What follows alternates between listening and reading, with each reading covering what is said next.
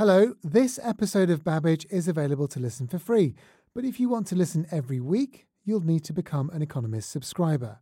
For full details, click the link in the show notes or search online for Economist podcasts. Hey, I'm Ryan Reynolds. Recently, I asked Mint Mobile's legal team if big wireless companies are allowed to raise prices due to inflation. They said yes. And then when I asked if raising prices technically violates those onerous two year contracts, they said, What the f are you talking about, you insane Hollywood ass? F- So to recap, we're cutting the price of Mint Unlimited from $30 a month to just $15 a month. Give it a try at mintmobile.com slash switch. $45 upfront for three months plus taxes and fees. Promo for new customers for limited time. Unlimited more than 40 gigabytes per month. Slows. Full terms at mintmobile.com.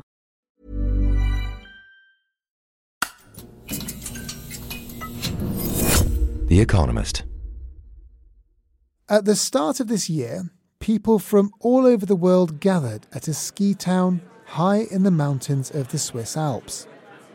There, they shared their thoughts on the big problems, everything from the world's economic outlook to future prospects for trade and business, and of course, the various geopolitical tensions simmering around the world. The World Economic Forum's conference at Davos has long been a magnet for world leaders and would be world leaders. This year, alongside the usual politics and business, there was another topic on delegates' minds artificial intelligence. AI, AI, AI this week in Davos. This is going to be the most transformational moment. How can you implement it with the right safeguards? We'll see immense productivity increases. some of the most profound social challenges. If you are unlucky, your job is gone. One of the attendees at Davos last week was Sam Altman, the boss of OpenAI. OpenAI is, of course, the company that built ChatGPT. Over the past 18 months, it's become the breakout star of the AI world, a consistent, innovative leader. Which is why the turmoil at the company a few months ago rocked the world of technology. A reminder for those who don't follow boardroom battles OpenAI was thrown into chaos after Sam Altman was suddenly fired by its board. He was then rehired a few days later after most of the company's staff had threatened to resign in protest. Yet another twist in the Sam Altman saga. He is back at the top of OpenAI. ChatGPT remains a hugely popular product, and it has a major partner in Microsoft, which is already inserting GPT 4, OpenAI's large language model, into many of its products from Word to Windows. Microsoft's boss, Satya Nadella, has been supportive of Sam Altman and his company. Since their agreement started in 2019, Microsoft has already invested billions of dollars into OpenAI. As companies and countries grapple with how to reap the benefits of generative AI whilst also minimizing the risks of the machines going rogue, we thought it would be instructive to hear from the technologists who are right at the tip of the spear. In one of their first interviews together since the drama of 2023, Sam Altman and Satya Nadella sat down with Zanny Minton Beddoes, The Economist's editor in chief, at Davos. If you were ever in that room and you thought to yourself, this could actually have consequences that I would not want upon the world, would you then shout stop? I'm Alok Jha, and this is Babbage from The Economist. Today, two of the leading figures in the development of AI outline their vision for the future.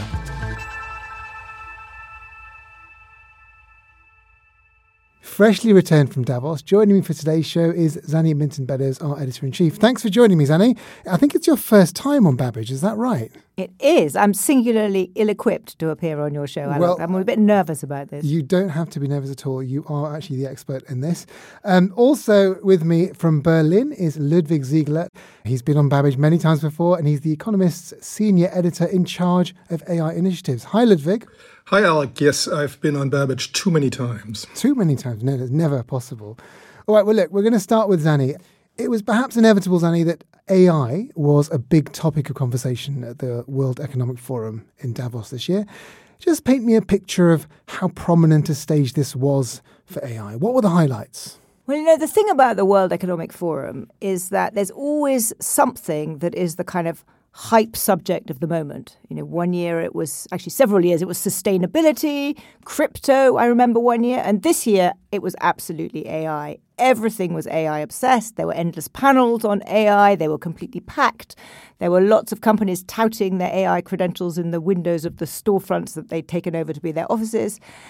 And I'm not surprised, right? It's just over a year since the arrival of ChatGPT kind of exploded into our consciousness, and suddenly we realized the dramatic potential of generative AI.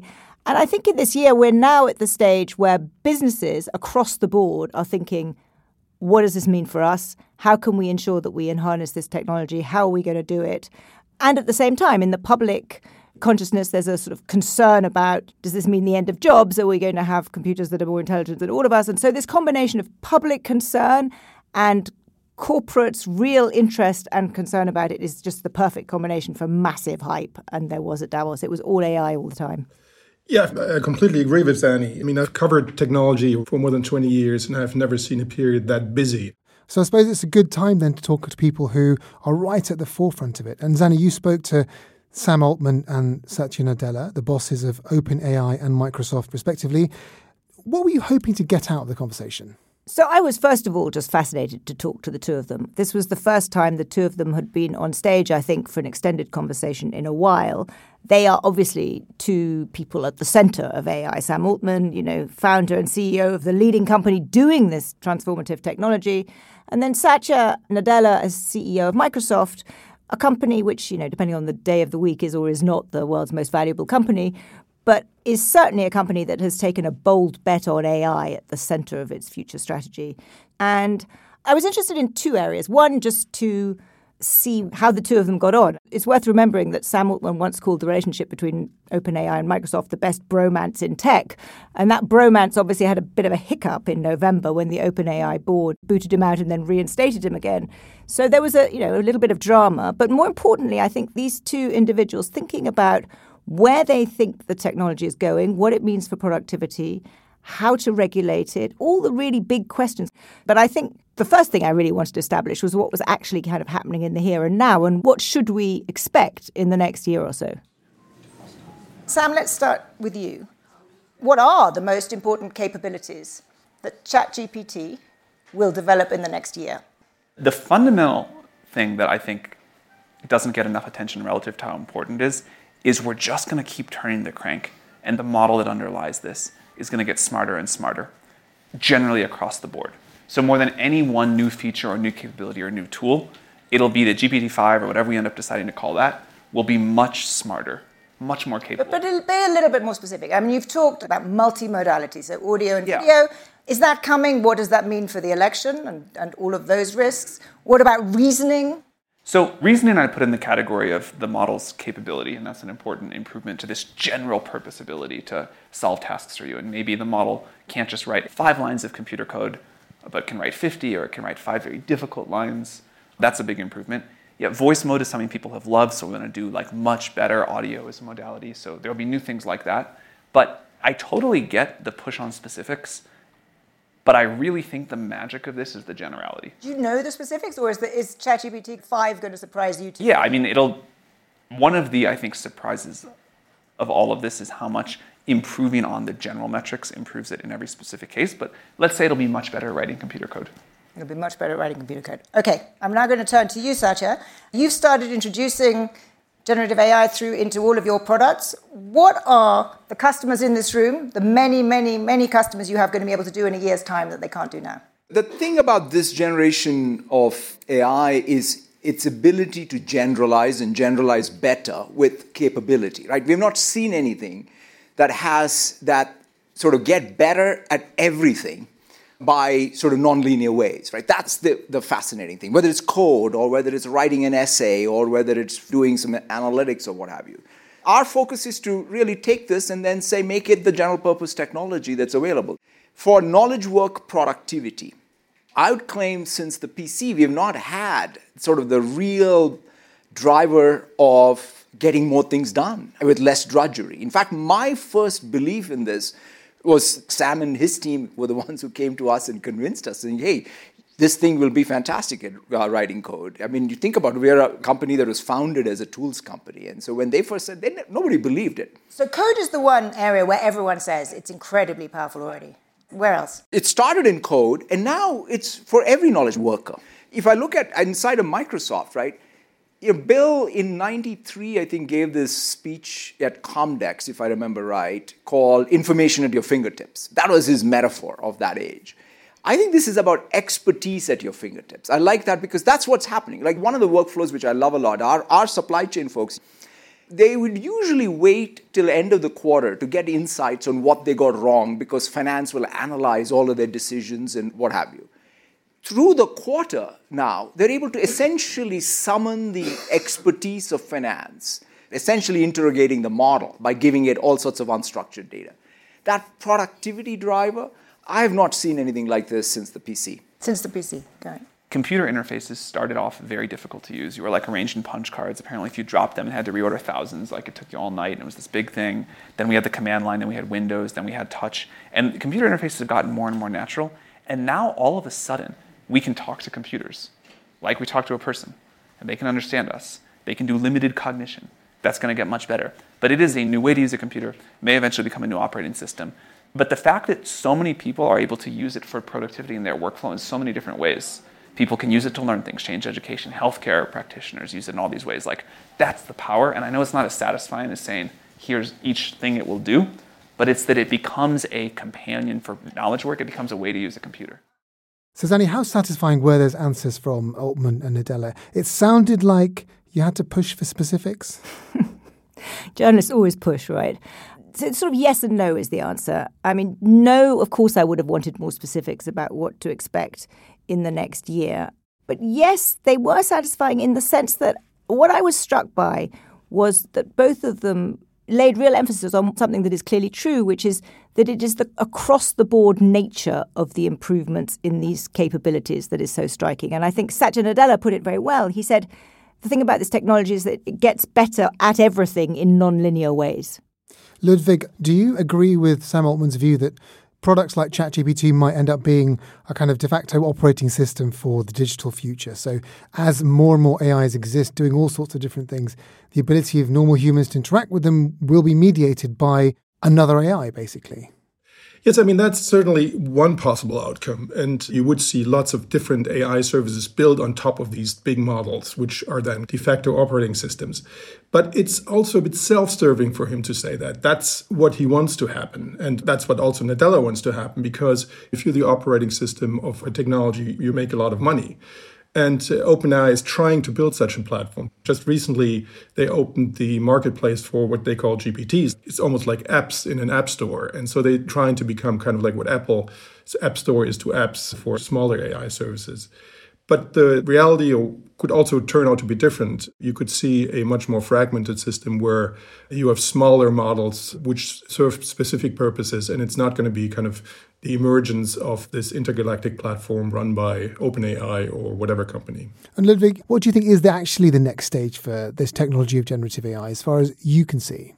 Yeah, well, if I knew that, I, I wouldn't be a journalist anymore. Probably would be an investor.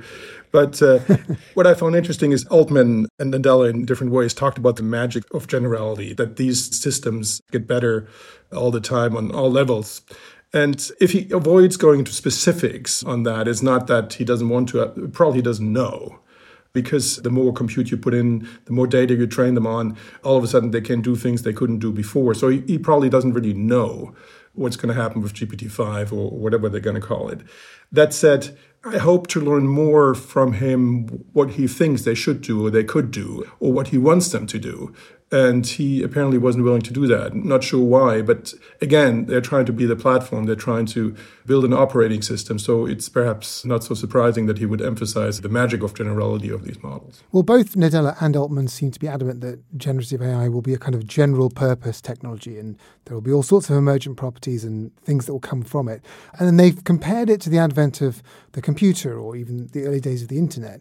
And some of the concerns with the current state of generative AI are similar to the deployments of those technologies, that perhaps it won't reach the parts of the world that could benefit most from it.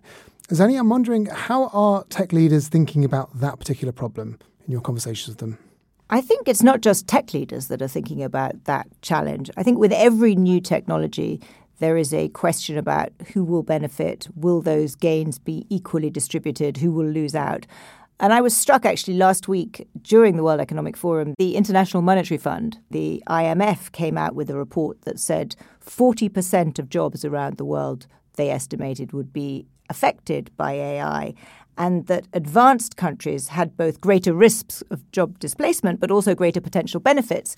And poor countries, there would be fewer disruptions but less ability to harness the benefit. And so the IMF concluded that there was a risk that over time, quote, the technology could worsen the inequality among nations. And I was struck by that when I was talking to Satya Nadella because I remembered that he had said that it still haunted him that the country of his birth had been bypassed by the Industrial Revolution. And it really stuck with me. You know, he's obviously he was born, he grew up in India, and that his hope was that this new technology, which was more powerful than the Industrial Revolution, could actually have the opposite impact and have, be one that countries like India could harness from the very beginning. We've not had this happen where there has been some general purpose technology whose diffusion happened instantaneously everywhere. The thing that struck me when I went to India in January of 23 and saw a rural farmer use a WhatsApp bot to ask a question in a vernacular language of a government program around subsidies. And I said, I've never seen anything like this. You know, something developed in the West Coast of the United States, suddenly available to a developer in India, that then can be sort of composed with some digital public good being built in India to impact a rural Indian farmer's life. That is my dream, right? That this time around, yes, there will. I can't predict for certain, but I can tell you it's within our grasp. And here's another thing take that personalized health advice and personalized tutors. In any place, healthcare and education is most of the government spend. You now have the ability to give every student and every citizen of the globe a better health advice and a better personalized tutor. No other technology ever. So the potential is really there this time. And the economics also work, and the diffusion is there. So that to me is a magical moment, and I hope we as a global community grab onto it. Ludwig, let's be clear here that what Satya Nadella was just talking about there is still very much a vision. ChatGPT is not yet a personalized tutor, and it can't actually give useful health advice as much as we would like that to be the case. No, it can't do that. That said, I mean, a lot of firms are working on these problems, and I don't doubt that in due course we'll have chatbots that are good at answering health questions or very good AI tutors. But the question is, will that really improve situations in poor countries? And I think yes, it could potentially, it could be huge, but there are many other barriers or problems would have to be solved before that. And one, of course, is access to the internet, which is not pervasive in many poor countries. And the other thing is also incentives. I mean, do they want that? And I'm not sure that's going to happen with AI. I mean, AI or these services may be used for entertainment more than asking them what to do with health. So, yes, the potential is huge, but it's not clear to me that it's going to happen quickly. Zanny, I'm wondering from the conversations you were having at Davos, did you get a sense about whether AI access could be as far reaching as it needs to be to achieve the things that Satya Nadella was just talking about? I think the potential is certainly there. And I think there's going to be a lot of discussion about how to ensure that access. And actually, spoiler alert, this is one of the reasons that we've put the whole issue of what will AI mean for poor countries on the cover this week. I think it's a really, really important question. And so we've got a couple of very interesting articles coming. Obviously, Ludwig is right that there are limitations to what ChatGPT can do right now, but the potential is clearly there, both in health and education. In the short term, I guess this is going to, as with most technologies, take longer than we think. It's not going to happen by the next Davos. But in the medium to long term, I really do think it can have a huge potential. And then it's really up to whether developing countries can harness the technology, can put in place the means needed to make the most of it. And that's often down to things like institutions, it's down to governments, but the potential is clearly there. Ludwig, what do you think AI companies, governments, and others have learned on the issue of access from the introductions of previous waves of technology, such as the internet? Much more has to happen for this huge potential, as Zanny rightly says, to kind of do its magic. And I'm bit hesitant to say, oh, yeah, we have AI now and intelligence is free now and that will change the world. I think there's so many barriers in many countries in terms of educational or what have you that these also have to be solved. This is where Ludwig is always playing his, you know, role of being the voice of sober reason when I'm getting massively enthusiastic. The same happens in our internal working groups on AI when we're thinking about AI for The Economist. You know, I've got some mad idea and then Ludwig brings me back down to earth fast. Of course, you're right. There are lots and lots of barriers. People said the same about MOOCs, mass open source educational courses. There have been lots of you know, we've reached the technology that will solve the development problem. So I absolutely take your soberness, and it's probably right to be sober. Uh, Zanny, while we're on access and economics, was there a lot of talk at the conference as well about AI's impact on labour markets? Yes, um, although actually, interestingly, I think the conversation was still at the big picture excitement of the technology. But yes, there is obviously a real question about disruption of jobs. And the IMF, as I mentioned earlier, had this report that said 40% of jobs would be affected globally.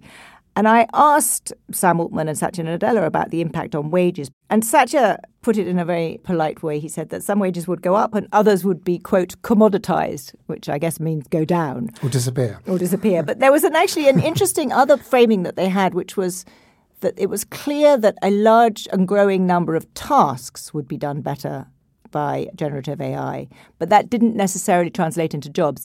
Take a frontline worker. Like my best examples are we used to have a platform pre generative AI called Power Platform, right, where you could essentially had Excel level skills. You could create apps. Now, with just natural language prompting, you can create an app. So if you're a domain expert in frontline auto, frontline retail, frontline healthcare, you don't have to wait for the IT backlog to get cleared for you to be able to digitize something, automate some workflow. So that is a new task and it's a new job. Guess what? It also comes with better wage support, after all, because that would have driven productivity up. And so, if it's going to drive productivity up for the company they work for, then they should get better wage support. So, I do think there will be new jobs. There will be displacement in the labor market, but the labor market is much more dynamic. The adjustments will cause perhaps some wages to go up, some wages to get commoditized, perhaps. Here's another thing take one of the classic issues we have, which is mid career transitions. How do I pick up new skills? Guess what? The thing that in fact this generation of AI does is the learning curve comes down. So we can tackle that a lot more effective. So I think there'll be more dynamism in people being able to even switch jobs. Sam, do you agree with that? There will be jobs for people? Uh, there will be jobs. We always find new things to do. And yet, it does seem somewhat different if AI can have more cognitive power than any of us. I think one thing I say a lot is no one knows what happens next. I think this is like a good, modest way to live your life and try to make predictions. And I can't see to the other side of that event horizon with any detail. But it does seem like the deep human motivations will not go anywhere. This is when people start getting alarmed that we Why? have no idea.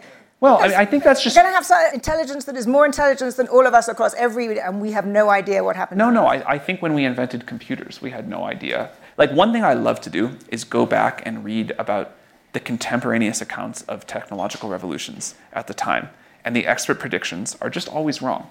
We always find our way through it. We always figure out how to manage it. I think what's important and why we believe in this strategy of iterative deployment of this technology is we need to have these discussions. The world is now paying a lot of attention.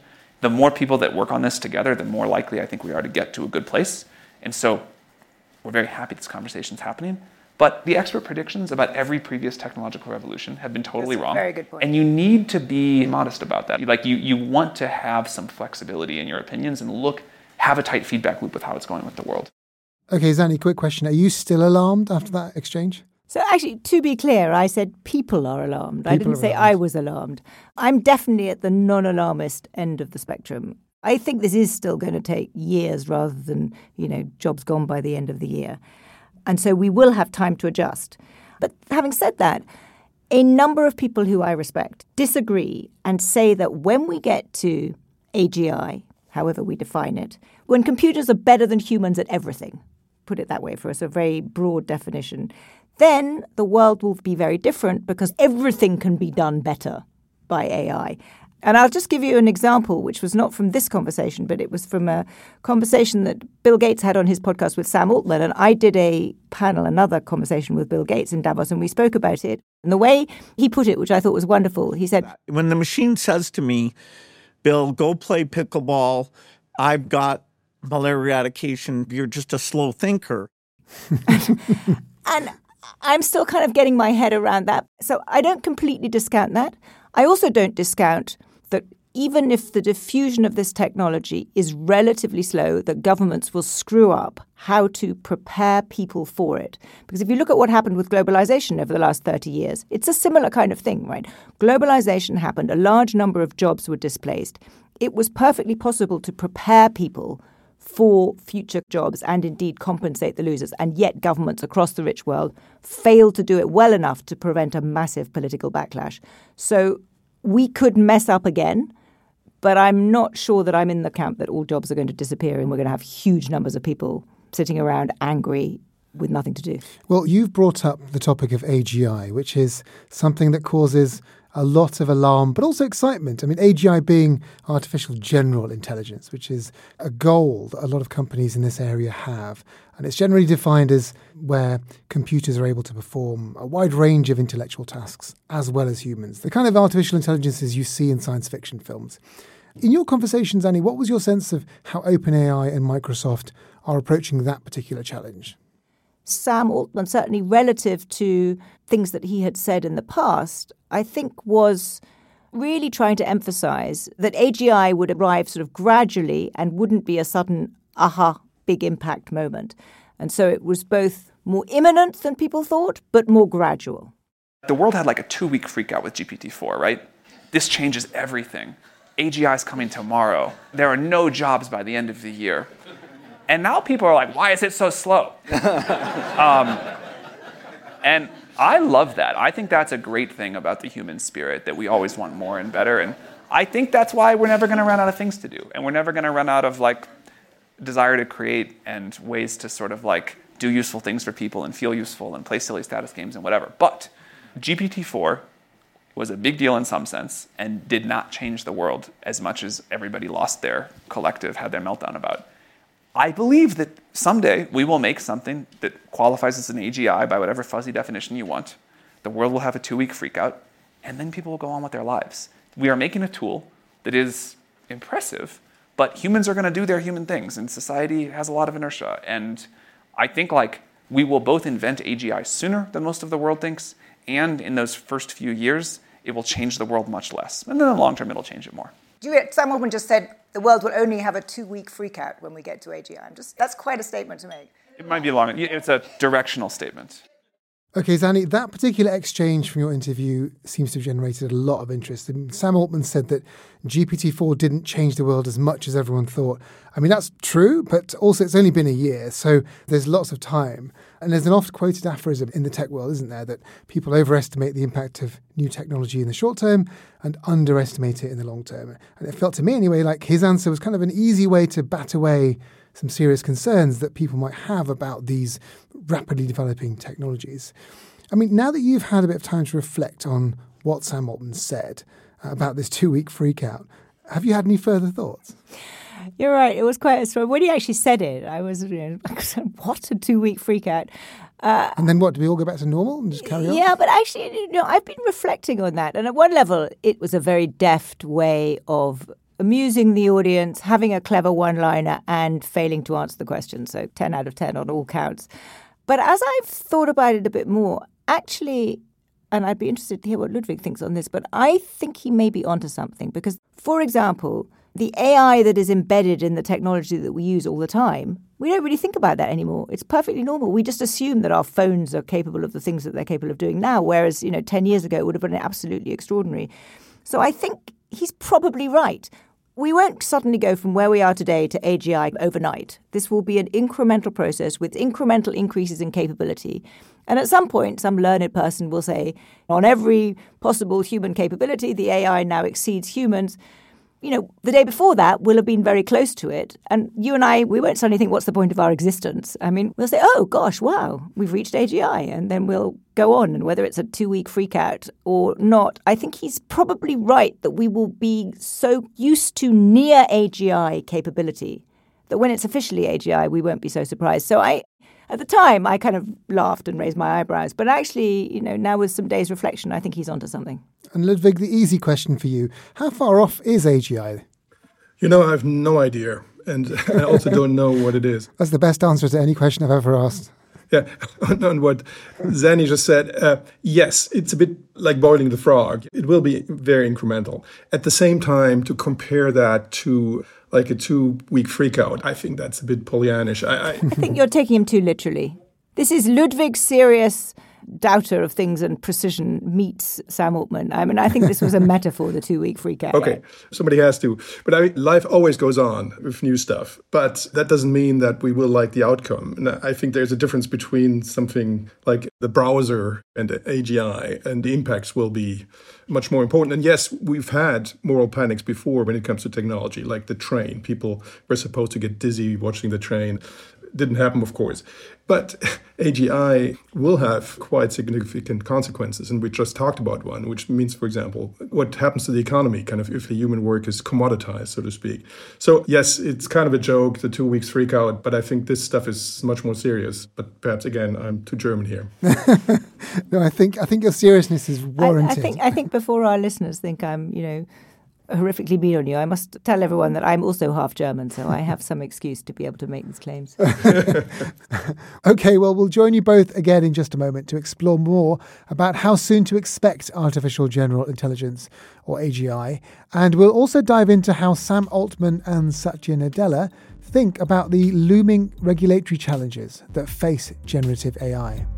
First, though, a quick reminder that this is a free episode of Babbage. To listen to us every week, you'll need a subscription. To learn more, just search the web for Economist Podcasts.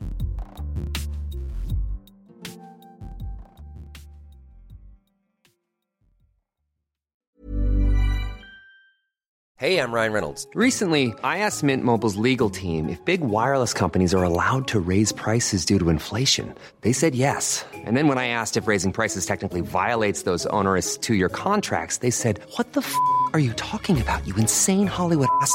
So to recap, we're cutting the price of Mint Unlimited from $30 a month to just $15 a month. Give it a try at mintmobile.com slash switch. $45 up front for three months plus taxes and fees. Promoting for new customers for limited time. Unlimited more than 40 gigabytes per month. Slows. Full terms at mintmobile.com. Today on Babbage, we're reflecting on an interview that our editor-in-chief, Zanny Minton Beddoes, hosted with OpenAI's Sam Altman and Microsoft's Satya Nadella at the World Economic Forum recently. With me is Zanny herself and the Economist's in house AI mastermind, Ludwig Siegele. Zanny, what were the people at Davos saying about the timeline towards artificial general intelligence? You know, I kind of discounted what most people said because there were an awful lot of people who had absolutely no idea holding forth, which is what actually didn't stop I, them from holding forth. No, yeah, but I don't put too much weight on that. But that is why I asked Sam Altman and Satya Nadella the question because they are actually two people whose opinions on this I valued, and I wanted to ask them specifically how far off they thought it was. The issue is, I don't think anybody agrees anymore what AGI means. And so, what I think happens instead is it's just this surprisingly continuous thing where every year, you know, we put out a new model. It's a lot better than the year before. If you hold an iPhone 1, the thing from like 2007, in one hand, and an iPhone 15 in the other, they are like unbelievably different. And you're like, wow, this thing was so bad. And at the time, it felt like such a revolution. But I never remember any one year in there where I was like, the phone went from so bad to so great. And yet, when I get to see the whole thing start to finish, it's amazing. And that's kind of what I think about with AI is GPT-2 was very bad, 3 was pretty bad, 4 is bad, you know, 5 will be okay. Eventually we'll have a good one. Uh, Ludwig, AGI will surely be a bigger moment than Sam Altman kind of flippantly made out? Or are we just overthinking everything? We never do.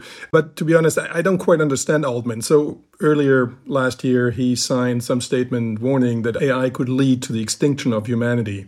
And now he's telling us it's going to lead to a two week freakout. So I think he's both overhyping and underhyping this thing, depending on what is convenient. I mean, I'd love to have a serious discussion with him about what he actually thinks here and what needs to be done. But Ludwig, it's quite clear that governments are worried about AGI and AI. What's the sort of thinking around things like regulation and, and where that should go? I think governments are worried, and they're certainly more worried than they were about social media and or the internet. And I think that's a good thing. I mean, the comparison is imperfect, but I think they should be worried about AGI at least.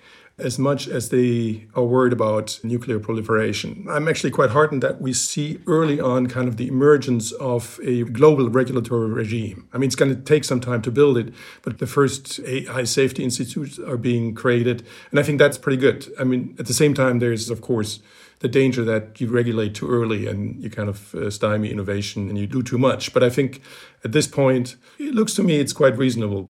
And Zanny, where are the companies on this? Are they keen to be regulated? So I think the leading companies are keen to be having this conversation and keen to be part of a regulatory regime. In part because they have the most powerful models, in part, frankly, because it builds barriers to broadening the technology. Like Ludwig, I am heartened by the fact that there is so much focus so early on in the creation and diffusion of a technology on its safety. For me, the nuclear analogy only goes so far because with nuclear weapons, the difficulty of actually building these things and creating them was enormous. Whereas with open source LLMs, you actually do have a much lower barrier to creating them. The question for me, well, I guess there's two. One is, do we have a suitable regulatory regime for the really powerful models, which is still only a handful? They tend to be the non open source ones. And I think there we are making progress. The second order question is what about the proliferation of open source models? And are we going to have some kind of accident in that area? And I use another nuclear analogy, which is a civil one. And I sort of say, are we going to have an AI Three Mile Island? And that would be something bad happening that's not sort of civilization destroying, but bad enough that it scares everybody, understandably, in the case of Three Mile Island, and sort of stymies the evolution of a technology, in this case, in a particular part of the world. We need to think about those two separately. I think the companies are thinking about it. And when I talked to Satya Nadella, he made that very clear. The good news, if there is one, the governments of the world are interested, civic society is interested, academics are interested. So if I look at what the White House EO is, or what the UK Safety Summit is, what's happening in Europe, what's happening in Japan, they are going to have a say. Nation states are absolutely going to have a say on what is the regulation that controls any technology development. Most importantly, what is ready for deployment or not. And so I feel like we will all be subject to those regs. And that's what will govern even this fuzzy definition. Nobody knows how to define AGI. And the people who are good at defining things are people who think about safety, whether it's in car safety or airline safety or health safety. Ludwig, there's a debate in the field, isn't there, about open source models and how they could play into the questions around safety. Zanny talked about this a little earlier. Talk me through what you see the outlines of that debate are. Yes, open source models. These are models that are freely available and can be modified by whoever has the right expertise. And that, of course, means that it's easier that these models fall into the wrong hands or are being abused either to, let's say, build bioweapons if they're good enough, or at least to kind of create lots of deepfakes, disinformation, and all of that. And so that's the debate. And lots of security types, they say we need to regulate those in the same way, or even more strongly, we regulate propriety models. Now, to some extent, I buy that argument, but it's only half the story. Because having open source models, for instance, makes AI more transparent. So the proprietary models, the ones provided by OpenAI, and Anthropic, and Inflection, and the like, they are black boxes. So we don't know how they actually work, which makes it more difficult to assess how dangerous they actually are. Having open source models helps that. We learn more about the technology, and perhaps one should also add we have more competition. Just taking that conversation on then, Zanny, where does OpenAI sit on this sort of quite complicated field of deciding how you sort of think about safety versus regulation? That's a very good question, Alok. That's exactly what I asked Sam Altman. My claim is not that no harm at all will come from the open source models. It is that safety is always a sort of negotiation between different stakeholders. And it's, you know, is it safe enough? What does it mean to be safe enough? Are the upsides worth it? We think of airplanes as generally very safe things much safer than they used to be. But it doesn't mean no one ever gets injured or dies on an airplane. And I think this is an example of why it's important to put technology out in the world early. By the time we get to an AGI like thing, I think there will be very comprehensive and thoughtful regulation about how a system like that gets deployed in the world. And it, it won't be our decision, which, is, which I think is a good thing. There will be international standards. But on the other hand, we can see what happens in some cases where technology gets overregulated too early. And we've got to look at the risks of AI, and for sure there are some, and we big ones and small ones, and we need to address those.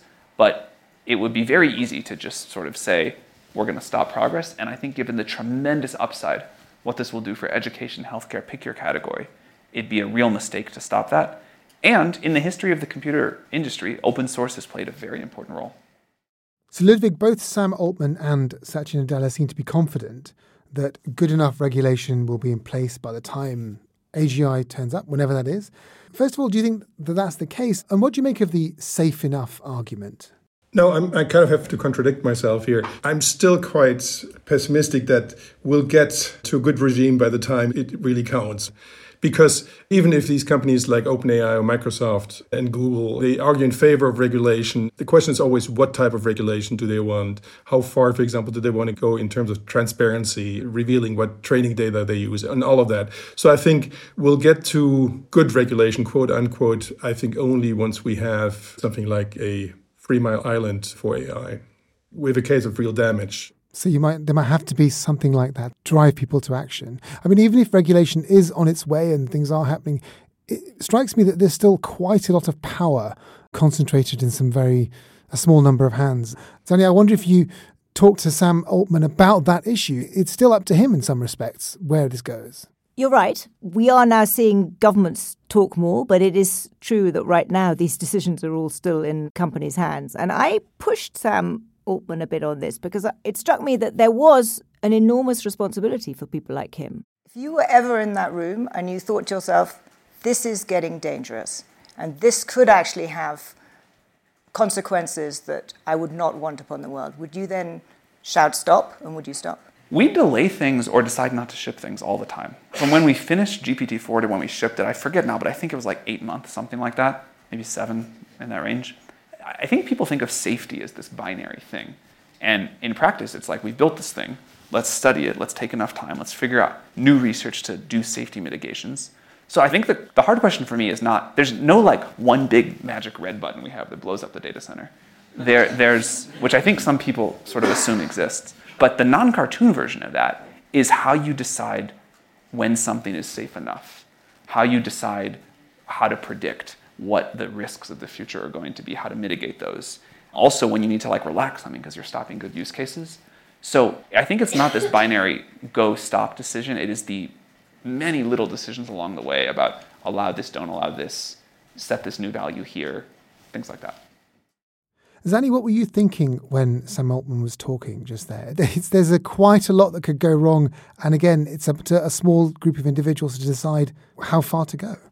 When he was actually saying that, I was looking at him thinking, there is this man right in front of me who has got you know, the mental image of a big red button. It was a kind of, you know, James Bondy image going through my head, blowing up the data center, as he put it. More seriously, I was comforted by his emphasis that they are incremental and that there is a benefit, I think, to the step forward, test, see what the dangers are, see what the benefits are, another step forward.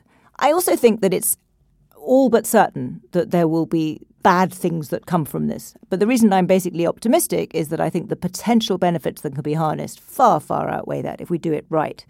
But I guess my main takeaway from that conversation was that the progress of this technology is actually unstoppable. And so the question is not should it happen? Will it happen? Will we do it? But how do we do it? And there I'm I'm a little alarmed that it seems to be a handful of people who are essentially shaping the future of humanity. But I think they take that responsibility seriously, and there will be more and more people. And on balance, I'm very much a glass half full person on this. I think the potential is really extraordinary, and I'm excited to, you know, I'm still young enough, I hope, that I will see the benefits of all of this. Ludwig, just give listeners a guide of what to look out for the next year or so, of what we should be thinking about as this technology keeps going. Personally, I think what people should look out for is what happens with open source models. That's a really important thing, depending on whether these get overregulated, then that will limit competition and that would be a bad thing. On the other hand, if you really let them loose, that could increase risks. And so you would want a much more diverse ecosystem of models rather than just someone controlled by just a few very, very big companies in Silicon Valley. Yes, definitely. We like this to be more fragmented, more varied, more competitive. Okay, Ludwig, Zanny, thank you both very much. Now, before I let you go, I've got to ask you from our recent content on The Economist, what have you watched or listened to or read that you would like to recommend to listeners? Ludwig, why don't you go first? If I may, I'm going to plug my last piece, which is a profile of ASML, a maker of chip making gear and Europe's most valuable tech firm. I think it's proof that uh, Europe, after all, despite all the criticism, is able to do big tech. Uh, you absolutely can recommend that. Thank you, uh, Ludwig. And Zanny? Well, I would second Ludwig's recommendation of his own work. It's an excellent piece. Do read it. And it's exactly the kind of detailed inside reporting that you would come to expect from Ludwig. I'm actually going to highlight another package, which is the Trump and Business package, which was the package that was on the cover of The Economist last week. Henry Tricks, our Schumpeter columnist, spent many weeks talking to business leaders in the US about how they were thinking about the prospect of a Trump presidency. And it perfectly captured the mood of the CEOs that I spoke to in Davos. He got it absolutely spot on, and it's definitely worth reading. He got it absolutely right. Okay, Zanny, Ludwig, thank you both very much for your time today. Thank you. It's great to be here. Thanks, Alok. If you're an Economist subscriber, you can find all those articles that Zanny and Ludwig mentioned on your Economist app, along with Zanny's conversation with Sam Altman and Satya Nadella in full, where they discuss the commercialization of AI technologies and reflect on Microsoft and OpenAI's relationship after a testy end to 2023. It's definitely worth a watch. And don't forget that if you're not yet a subscriber, but you want to listen to Babbage every week, or any of our other specialist weekly shows for that matter, click the link in the show notes or search the web for Economist podcasts. Babbage this week was produced by Jason Hoskin with mixing and sound design by Nico Rofast. The executive producer was Marguerite Howell. I'm Alok Jha, and in London, this is The Economist.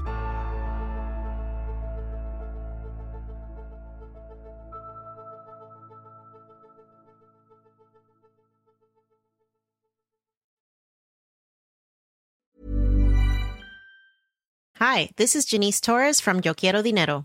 From a local business to a global corporation, partnering with Bank of America gives your operation access to exclusive digital tools, award winning insights, and business solutions so powerful you'll make every move matter. Visit bankofamerica.com slash banking for business to learn more. What would you like the power to do? Bank of America NA, copyright 2024.